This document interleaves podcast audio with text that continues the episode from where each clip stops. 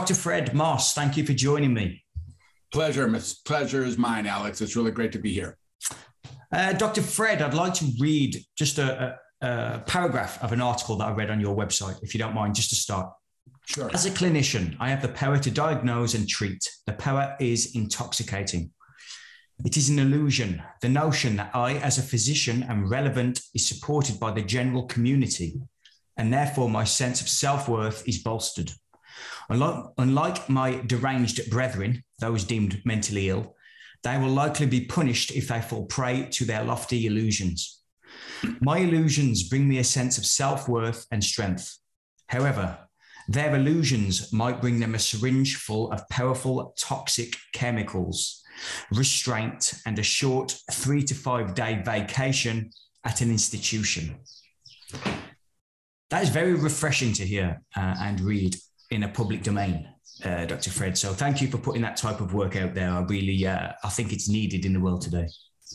You're welcome. Yeah, Global Madness was a great article to write, and uh, it really spoke from my heart and the truth, and even something I've been thinking about today. So, yeah, I wrote that a few years ago, but uh, it rings as true as ever today. So, thank you for picking that one out. If not more so, perhaps. Yes, exactly. exactly. Yeah, yeah. I think you won an award for that, didn't you, or something? I did. I won an award. That was the uh, best article a couple years ago at the uh, Conference for Global Transformation. I'm very proud to say. And uh, you're right. The the it has, um, you know, it has uh, fermented or you know become become even more true uh, day after day and year after year. Yeah. So you're uh, a psychiatrist, is that right?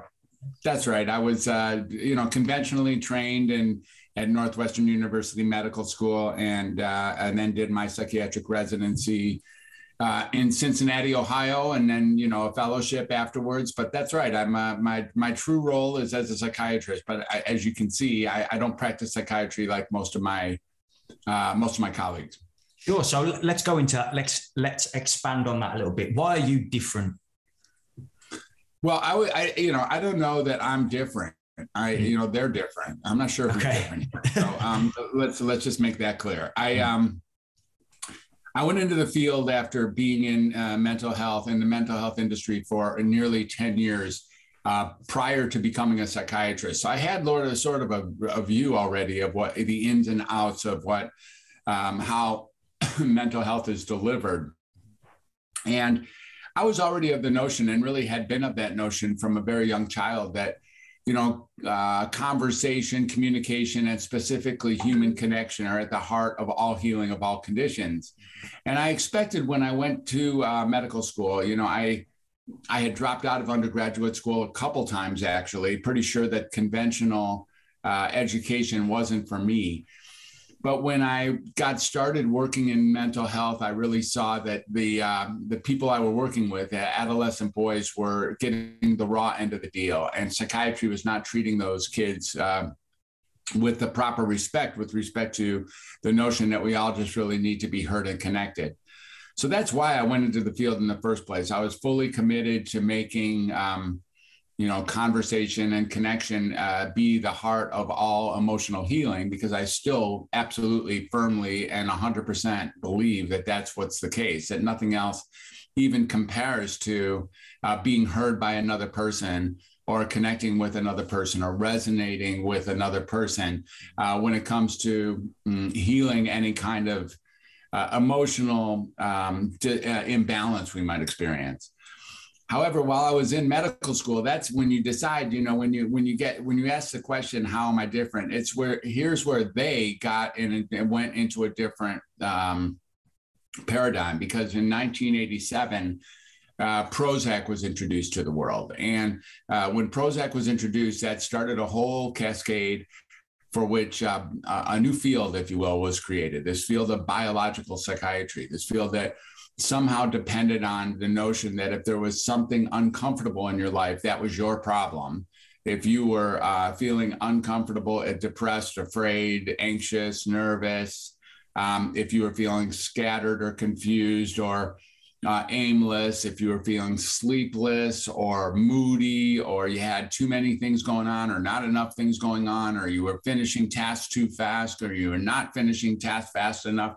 All of those things supposedly were psychiatric conditions, but I never saw them as such. And once they created Prozac, they created a whole biology or a whole notion that there almost like there's an app for that. Uh, you know, there's a pill for that. This mm-hmm. idea that we could take on all of our uh, uncomfortable experiences as if they were our fault like burning you know like blaming a log for burning in a fire if you will. Mm-hmm. and uh, you know a whole field was born while i was in medical school. So all of my colleagues went in that direction including me by the way. I, I, I you know i learned everything i needed to know so that i was a i was an extraordinary psychopharmacologist. And in my years I had 40,000 patients and I medicated, you know, I, I wrote over 100 per, 100,000 prescriptions for certain uh, during those 32 years as a psychiatrist. But what really, uh, you know, re- really hung true for me the whole time was what I've already said a couple times to you, and that is that you know, um, uh, communication, connection, and creativity are at the heart of all healing, like human connection and resonating with another person. And so in 2006 is when I decided to really take a shift away from my colleagues a little bit and do something which some people think is really radical, which is I, I, just, you know, stopped medicine on some of my patients. None of us had actually been trained. No one has ever trained in medical school to actually learn how to stop medicine. Uh, we just learned how to, um, you know, increase or change or add medicine. Uh, if there's a problem, it's because there's not enough medicine or the wrong medicine. Um, so uh, I started taking people off medicine, and, and lo and behold, they got better, as uh, reliably better, and in some cases, remarkably, miraculously better to the point where their diagnosis disappeared. And I knew I was onto something at that point, and um, you know, really onto that. If I take the right patients, the ones who are ready to see that they're not getting better and they want their life back, and then take them off their medicine, they can get reliably better. Now, I wanted to scream this from the mountaintops, right? I, you know, I was like really kind of upset about it all. Like the idea that I, the medications I was giving weren't helping was very disturbing to me. But, you know, I've developed over time that being violent about it or screaming at people, shaking people really isn't what works.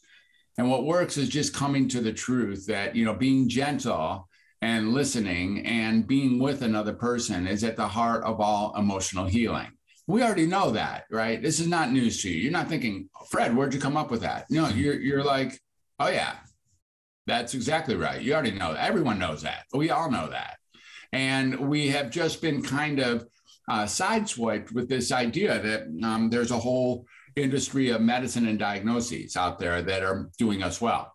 Well, the truth is they're not doing us well. They're doing us poorly. The mental health crisis preceded any other crisis that we might be having right now. Uh, you know, it was a pandemic long before this thing called the pandemic started.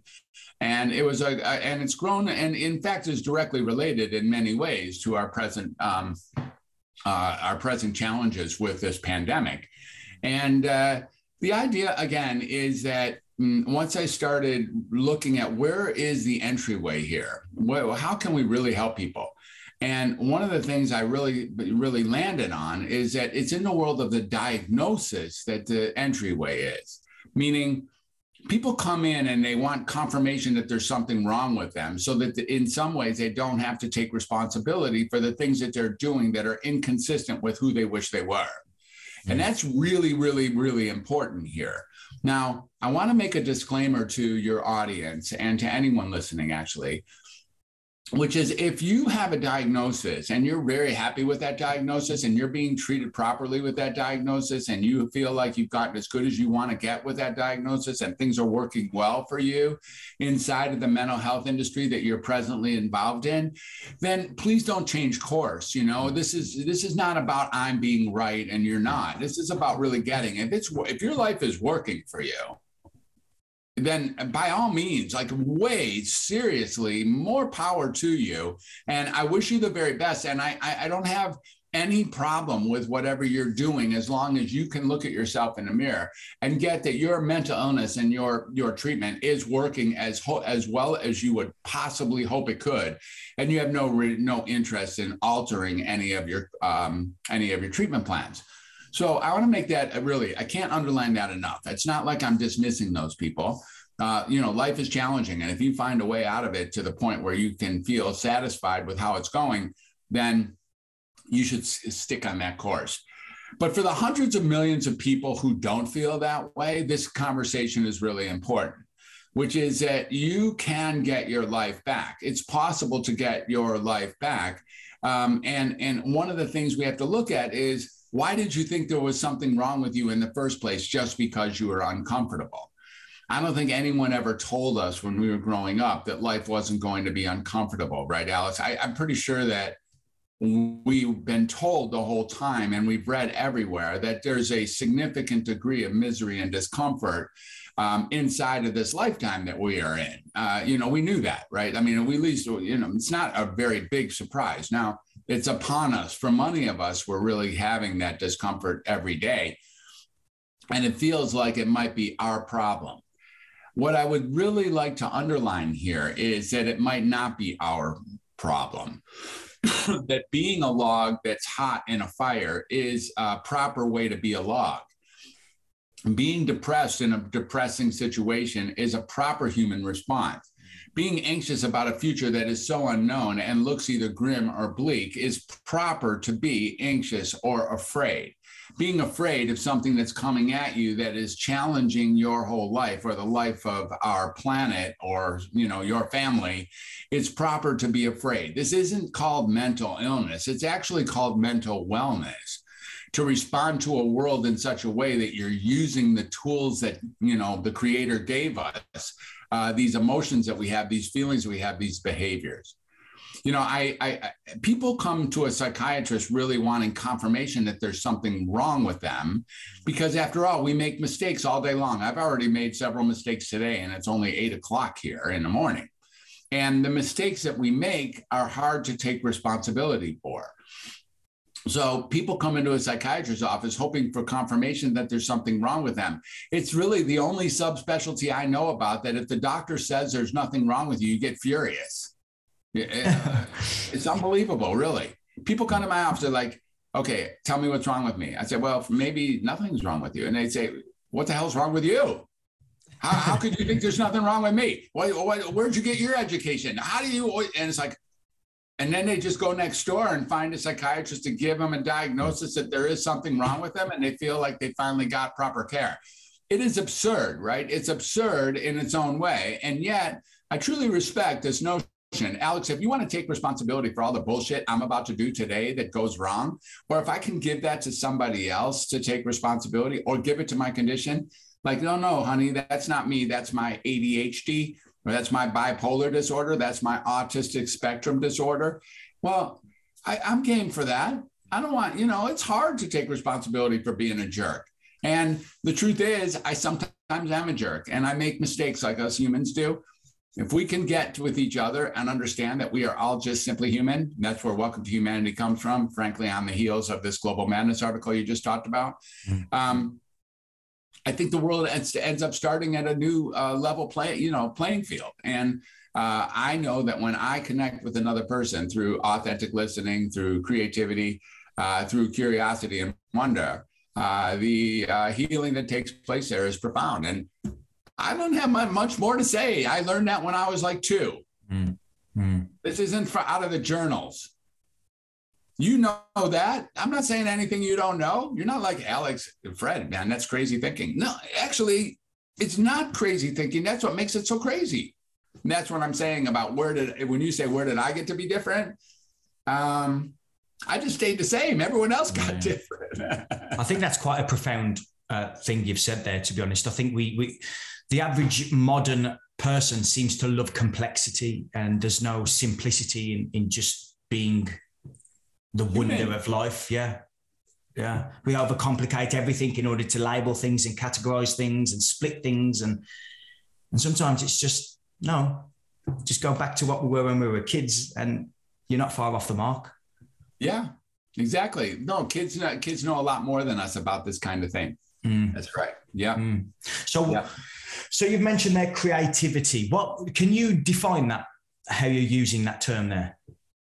Well, you know, another book that I wrote was called The Creative Eight uh, Healing Through uh, Creativity and Self Expression. And um, I'm, I'm pretty proud of the book, but I'm more proud of the practice that it really, uh, it really preceded the book, which is this idea that I noticed when I was looking for ways to manage this notion that psychiatry uh, and medications and treatment maybe weren't the best thing for people that when I was being creative, or when my clients or uh, patients were being creative, when they were when they were doing something creative during the process of that creativity, this idea of um, their symptoms or their negative feelings tended to dissolve or disappear. And what I mean by that was that that uh, maybe what was happening here was the symptoms were a function of our self-expression being thwarted or smothered um, that we weren't getting our point across. The basic notion is that each and every one of us simply want to be heard, and want to be loved, want to be appreciated for who we are and you know who we're not. Mm-hmm. We want to be heard for our basic selves. And sometimes words don't do us justice right now we're counting on words, right? I'm creating a series of sentences and paragraphs on the fly that are um, landing over there with you and our audience. And I'm hoping and praying that you can hear and see what the essence is of what I'm trying to communicate. It's not the only form of communication that's available. And inside creativity, we come up with all sorts of new forms to create self expressive opportunities. So the Creative Eight is built on a certain set of uh, initially eight separate creative tactics. Um, art, music, dancing, singing, drama, cooking, writing, and gardening are the are the first eight. There's been some add-ons over time. So, you know, photography and even cleaning have been added on. And then ultimately, there is one more, and the one more that tends to work that really just helps all of us like dissolve our negative experience. And I, I think it's pretty reliable. I, I'm continuing to test it day after day. Is this idea of being of service, meaning giving up yourself and being out there and doing anything for anyone tends to really deserve or dissolve any kind of negative experience you might be having about anything, really you could be afraid about something or you could be depressed about something or you could be anxious about something. And if you really are able to drop the guns and go out there and help somebody uh, help anybody do anything during the time where you are uh, naturally and authentically doing that the negative experiences that you will be that you had been uh, that you had been um, absorbed in moments before disappear while you're in service. So it really points to this idea that we are, you know, social beings and being of services is, you know, we already know is a very high honor, if not the highest honor of what to do as another human. So being creative is one way, drawing or making music or dancing or singing, you know, are great ways to get our self-expression on and do bring an essence of joy. Uh, the idea that depression is waiting for you on the other side of singing is not really true at all. You get to choose that. And, you know, there's some, if you haven't looked, uh, there's some pretty depressing things going on out here. And it's okay to be depressed. It's okay to be depressed. And when you can give compassion to yourself about your depression or about your anxiety or about your fears, et cetera, there's a new sense of humanity that uh, really can arise. And we can then again be um, sort of like human, human brethren, brothers and sisters with each other, really getting that we're all walking through this world without a clue about what's coming around the corner. And, you know, and when we really get that we don't know anything, uh, yeah, we don't know anything at all. Not even that. We don't, especially the stuff you think you know that you know, you definitely don't know that. And when you get that and you get that we're all there, my goodness, there's a certain degree of unity and, mm-hmm. and healing and resonating uh, that starts right there. That's my experience. And you know, I don't, I, I'm, I don't know a better way. When a better way comes around the corner, I'll look at that one. But right now, I'm really getting that we're all together in this mishmash and we do have divine inspiration we do have the capacity to be creative uh, just like we were created and um, there's some magic in being creative and that that's what that's about mm-hmm. beautifully said yeah you you wrote in another article i think about beliefs and opinions and thoughts and uh, there was a line that said what makes you and me so sure um, that we know anything basically how do we know a damn thing and and uh, I've read uh, Jed McKenna. I read his books a few years ago, and he he spoke about uh, if you actually go into your belief systems and really break them down, you don't know anything, and it, that uncertainty, uh, particularly around here, I don't know what it's like over there, but in females, that uncertainty seems very difficult to comprehend. They don't like that not knowing what's going to happen in the next 10 seconds or in the next two years or something. And I think that that brings a lot of uh, what we consider in the culture as mental health problems. Would you agree? Yeah, I think you know. I uh, I I think exactly this. The truth is, here's the truth. You don't know anything. It's not a. It's not like you don't. It's not like. It's not like it's really art. You don't know anything there's nothing to know after all you know the, what you know is based on some notions of other things that you thought you knew and because you thought you knew that that gets built as a foundation. And then you get to know things based on the fact that you thought you knew something that preceded it. When we can get with fun right? Like with some degree of levity even that we don't know anything. And we certainly don't know how the world is going to unfold in the next few seconds or minutes or weeks or years at all. No way. Now again there is a, a pattern here that of a prevailing if you say a prevailing conversation amongst the population that has it be that we all can see that you know if we don't do anything it's going to go in a particular certain direction. And in this case i think we're all starting to collectively see that the direction that it's going to doesn't necessarily look comfortable. It doesn't necessarily look like uh, we're going to be given our uh, you know what freedom or our, our sense of sovereignty um, is what i think we all are at least on the edge of believing is being threatened Mm-hmm. I'm not here to tell you that it's not being threatened. Uh, I agree. It's deeply being threatened. Um, as I watch people, as I hear the rules and the laws that are coming down, you know, our freedom to assemble or our freedom to uh, speak our mind, our freedom to uh, learn from and be with people who are either the same or different than us are being constricted and contracted. Um, you know, we are not speaking our true voice. Uh, many of us are afraid to speak our true voice, maybe with even good reason, afraid of being kicked off the island or being trolled or hated or censored or canceled. Um, so we have been, you know, smothered into believing uh, that that our voices that it's not worth it. You know, that's really where I see the biggest threat in the world at this point, even bigger than any kind of virus or any kind of, um, you know, global warming or even uh, sex trafficking or racism or, or war. The biggest thing that we have to deal with here is the fact that we are collectively giving up our capacity to speak our true self. If we can't speak our true self here, then no one will ever know who we are. And in fact, speaking our true self is the only available answer to take on some of these challenges that the world believes it is facing. If we're unable to stand up and speak that which is important to us, even if it's in disagreement with our friends or with our family or with the people we respect, then frankly, it might, really does look like that might be curtains. Because look, everything that's ever been been created before of any kind of you know any kind of notoriety was created on the heels of a conversation. And at this point if our conversation is being restricted and constricted then we're unwilling or unable or uninterested in speaking our voice then the way things go will be done and we will lose our capacity to speak our true voice which um, I don't know. It sort of does look like a grim and bleak uh, agreement that we're making if we agree to give that up because we have nothing more to say about how life goes if we can't even speak what it is that we either know, think, feel about how things are going now.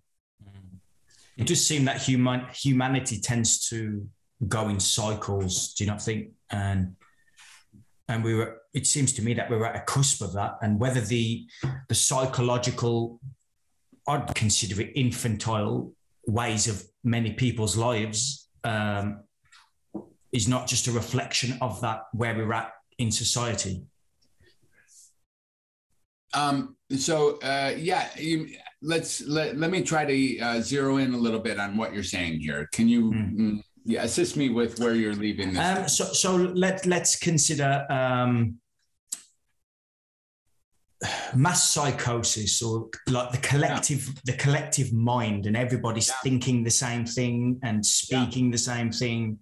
It's very grey. There's no creativity like we mentioned. There's no color there's no wonder. There's no beauty coming out of the person. Yeah. Um yeah that's where i was going. Yeah. Yeah this notion of mass psychosis it's it's a it's an amusing notion. And here's why. Um I get it. And I think that there's, you know, if there is such thing as mass psychosis, this is what it looks like. I get that too. Um, what's interesting about whether or not there's such thing as mass psychosis goes a little bit to what we just said earlier, which is, do we know anything? Mm. So, you know, the, the, the, definition of psychosis is that it ha- it's an alter an, a, a sen- an altered sense of reality from what is, you know, thought to be true, right? Like uh, psychosis is a different view of what reality looks like than what we hold to be true otherwise. Well, maybe we've been in mass psychosis from the whole time, is kind of what I'm yeah. saying. Mm. Um, and you know, uh, what were we believing when we thought we were believing that what we believed was true? It is a really important question. So now we're at a space where there's uh, there is a um, what what, what we'll call it like a uh, polarity um, you know, a divergence between uh, d- different camps or different ways of thinking, all of which are totally absurd, by the way, including whatever I'm thinking about anything. You know, it's all just completely absurd and ludicrous.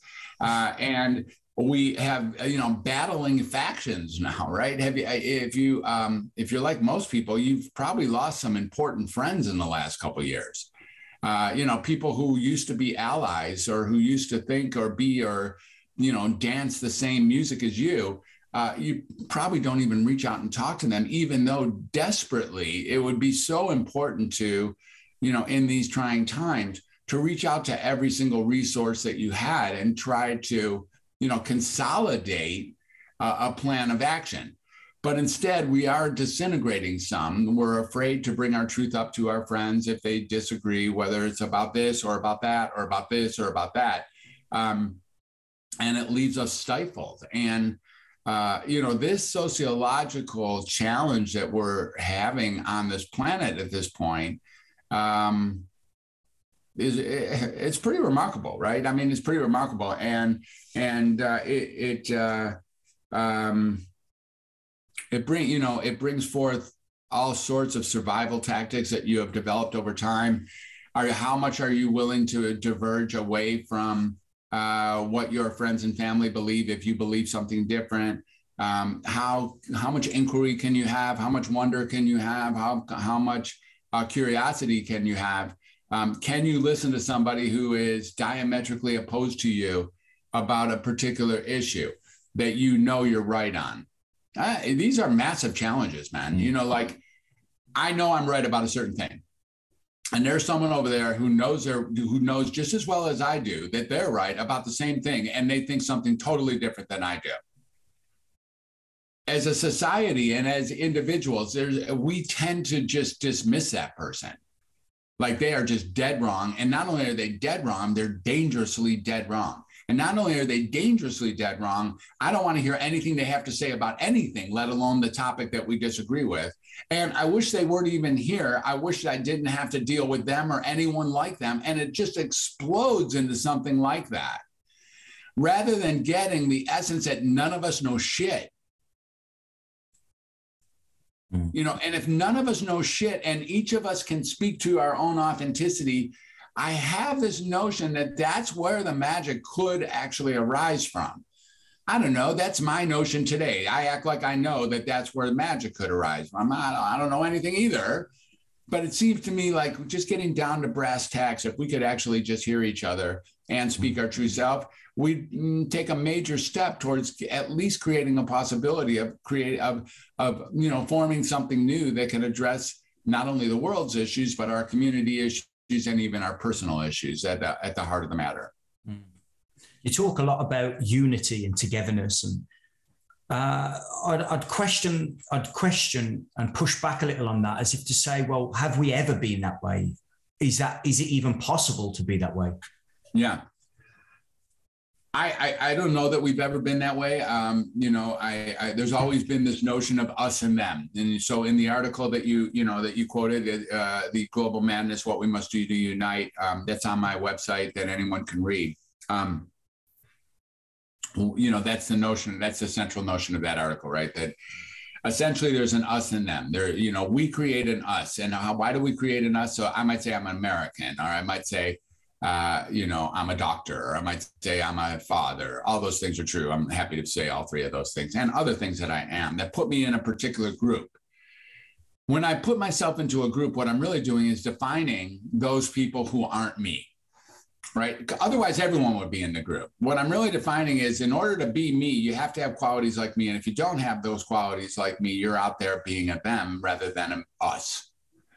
So we are wired in some degree to create definitions of who we are, what this we is, right?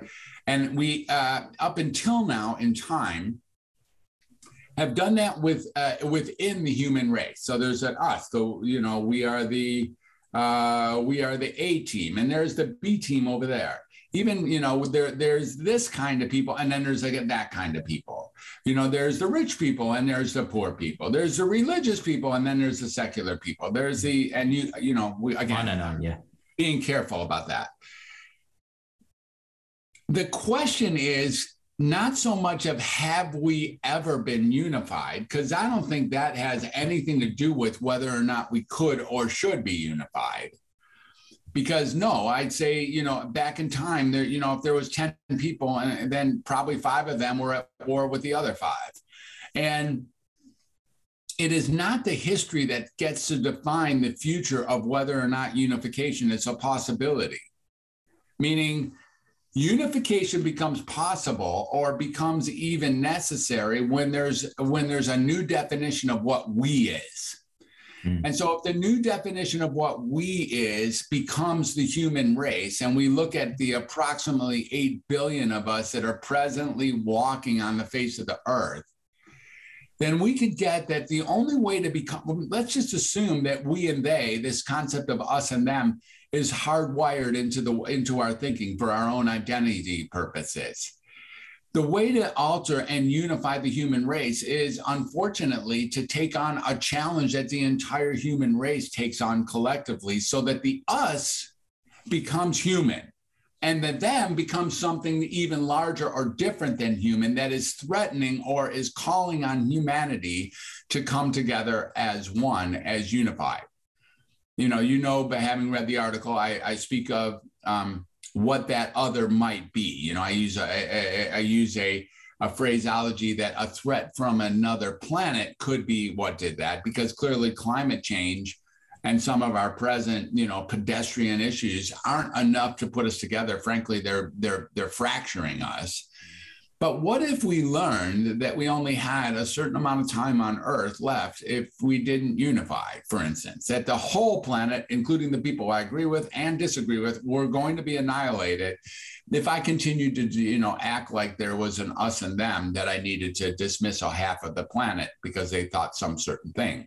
What if instead we got that we needed to unify in order to create uh, a counter uh, a, a counter influencing um, uh, powerful resource to address a global, a real global threat. Would we be able to do that then is a much more interesting question to me than whether or not that had ever happened before. Do you think we would at that point? I'm sorry? Do you think we would unify at that point or do you think that's that's the best opportunity for it to happen if you act your crystal ball do you think we would it have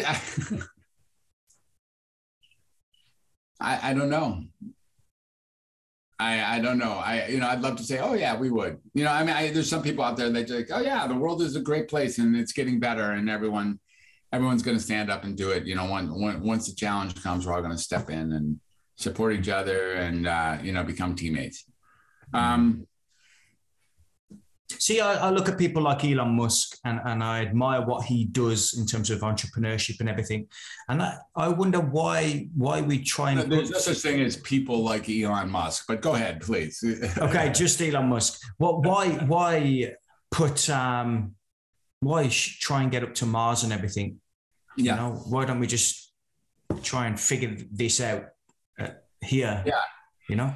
You know, I I I I, I don't study Elon. He is a fascinating creature, um, for sure, and and I think he has this same idea that we're talking about. At least that he's dealing with the same idea. Like, how and where is this going to land? You know, are we going to take, you know, ten thousand people at a time to to Mars and have it be there? Um, you know, it's a it's a wild fantasy that, that, somewhere along the line there might have to we might have to create a parallel universe for those of us who are interested in being cooperative with each other.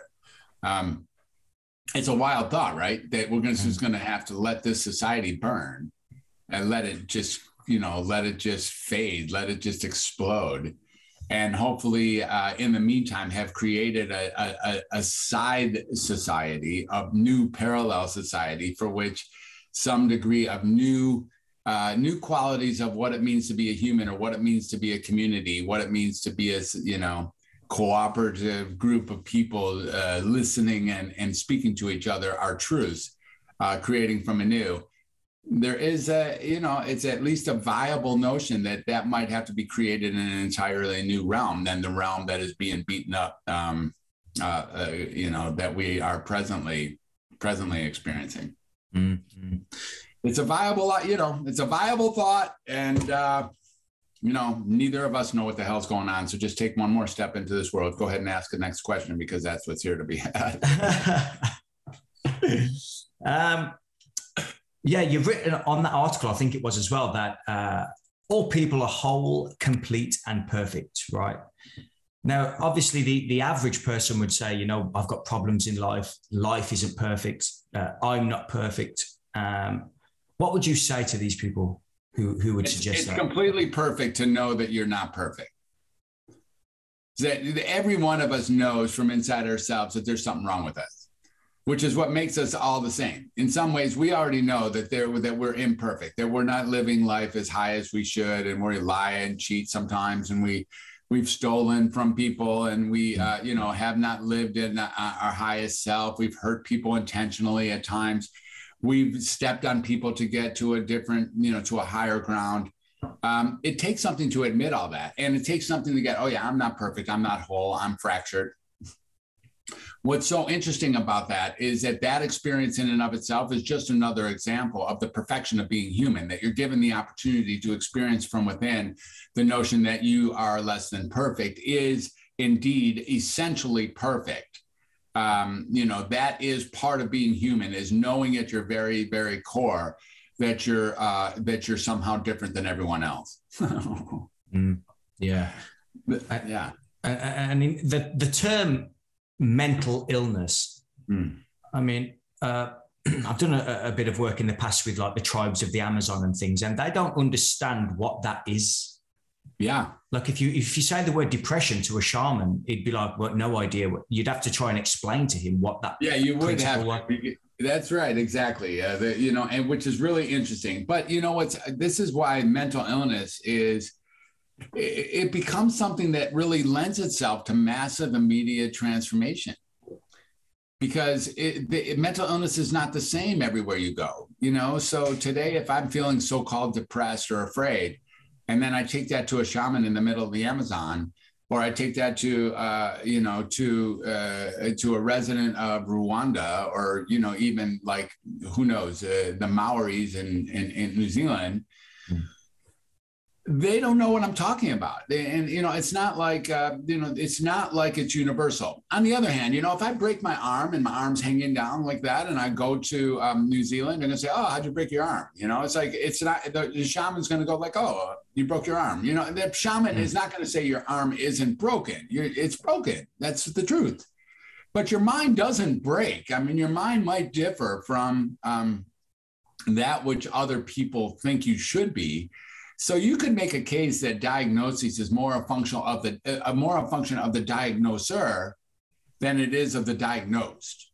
You see, the diagnoser only has a certain range of what they think normal should and should be like, and then they have a, a self-proclaimed license to um, to tell someone else whether or not they're uh, normal, which is we could have a whole podcast on this idea of we could have a whole podcast season, in fact, on this idea of what normal is because um, I don't think any of us really know at all what normal is. And then we have the audacity to to act like we know what abnormal is. It's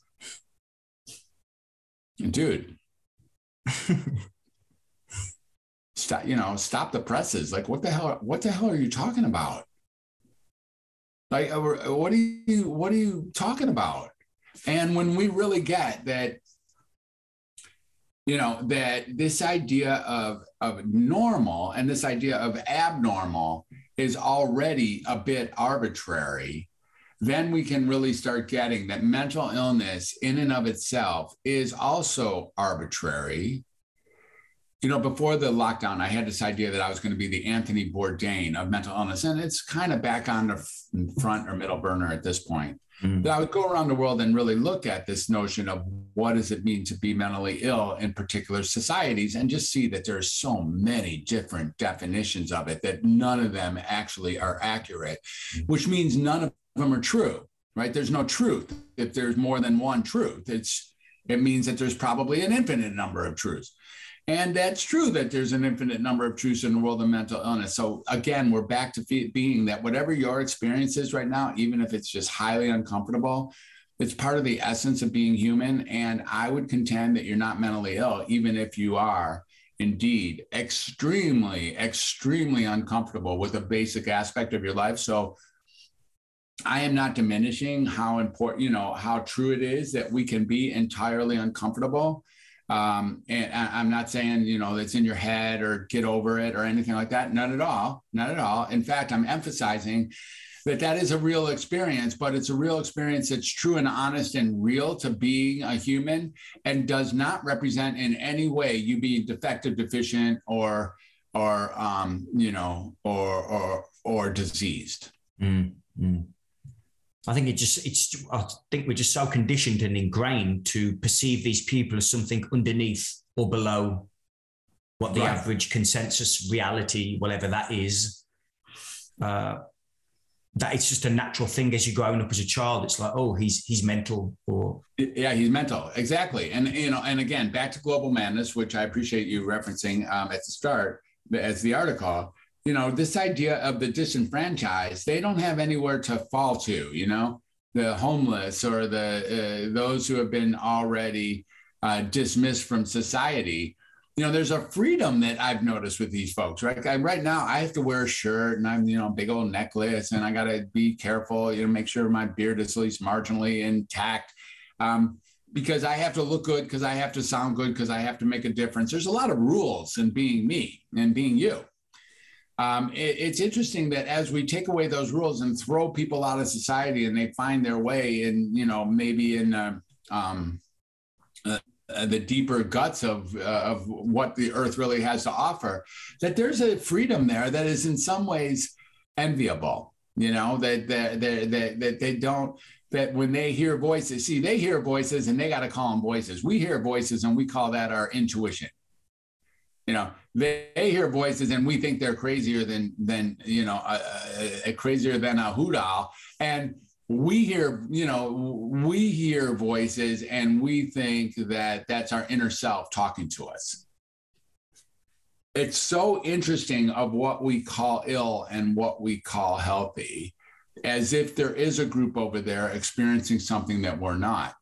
Now drugs and alcohol and those things that are created um, do alter the way that we think. And and in fact can create you know this notion of hallucination believing someone's there with you which other people can't see or uh, believing something is happening that no one else agrees is happening.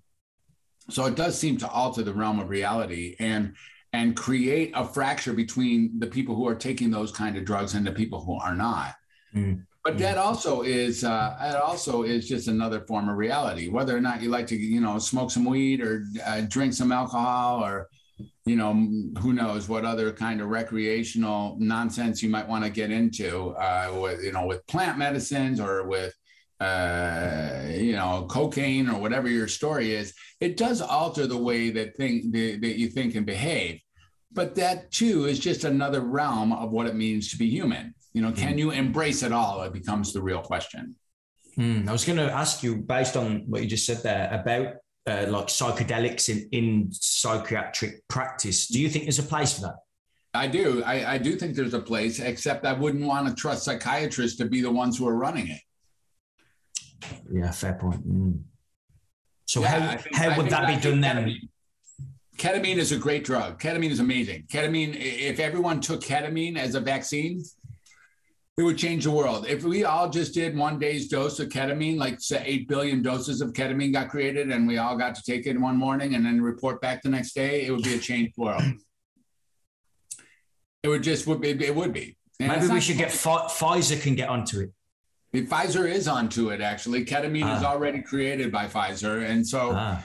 uh, but but psychiatrists are running it, and so this idea is that um, yeah, you know, uh, psilocybin or any of the well-chosen plant medicines that are out there, you know, ayahuasca or, or San Pedro or whatever you're, again, where, wherever you're going uh, with that, there is a place in mental health for that. I just don't trust that allopathic psychiatrists are able to really uh, capture the essence of that and bring it forth in their integration with people who are going to have their reality realms um, fundamentally altered. I just don't trust my own people to respect uh, the mysticism and the notion of an altered uh, frame of reality um, being one that's worth respecting properly. I don't. Um, I'm not sure that psychiatry should be at the helm of delivering those kind of drugs. Do you think that that's possibly because we've lost the, a sense of what's sacred? Well, I know that that's certainly true inside of psychiatry. You know, if you come into a psychiatric emergency room and you talk, start talking about God, you're just going to be hospitalized. You know, if you're like, oh yeah, I got this because God's got my back, and mm, people just call you hyper religious and jam you full of drugs. It's it, you know this idea of regular allopathic medicine expecting. You know, I'm making maybe I'm exaggerating a little bit there, right? But but not very much, not very much. Hmm. If you have this idea that you know you talk to somebody who's maybe already deceased, or you know this idea of the sacred circles that can be created um, inside of um. You know, inside of the work that shamans might do, is not respected very deeply inside uh, conventional medicine. And because of that, if you show up like that, you're going to be considered on the outsider realm and likely be treated as if you're mentally ill, which is highly unfortunate. Mm. Yeah, completely agree. Uh, Fred, we're nearly out of time, buddy. Do you want to um, let people know your website and your books and etc.? Yeah, thank you. Yeah, it was a great conversation, and I and um, you're right. I would I wish we could continue. You're, you have tapped some good sources for me. If your uh, listening audience is interested in talking to me a little further, I can offer a, a free uh, a free discovery session with your listening audience by them going to welcometohumanity.net, which is uh, my present website. It's in construction and and it doesn't necessarily reflect where I am today, but in in many ways it's close enough. And um, you know, we all have to change, and I haven't gotten around to putting that at a super speed. Um, so, welcome to humanity.net is my website. My books, I really want to offer your audience my uh, newest book, which is called uh, Find Your True Voice. So, you can get that by uh, going to findyourtruevoicebook.com. And I actually will send you a copy of the actual book uh, and even include shipping if you're in the United States. Um, and if you're over there in London, I might even do that as well. And uh, so that's findyourtruevoicebook.com. And then if you want to just email me so that we can, you know, really talk about ways that I'm developing to address uh, making sure your true voice gets out in the world and making sure that you don't enter a mental health system that's going to make you sicker than you are now, then the way to do that is to, uh, is to email me at Dr. Fred, that's Dr. Fred at welcome to humanity.net. And I'll be glad to answer you and um, uh, set up an appointment or a conversation for you or a loved one or someone you're caring for um, um, there's an opportunity to see that the, men, the conventional mental health system is not your only choice. Again, for those of you who are in this system and very happy with the way it's working for you, fantastic, fantastic, and congratulations! And don't change a thing. It's this is really aimed, you know, uh, at the hundreds of millions of people who don't meet that criteria. Mm. Yes, thank you, Dr. Fred Moss for that conversation. It's very energizing and refreshing. I appreciate it My very pleasure. much. Thanks for having me on. And I, I, look forward to talking to you again. I, you know, I have something here in a few minutes, but mm-hmm. uh, I'd be glad to touch base with you uh, later today or along the lines. I really appreciate what you're up to. Thank you. Thanks, Fred. Cheers. Bye-bye. Bye.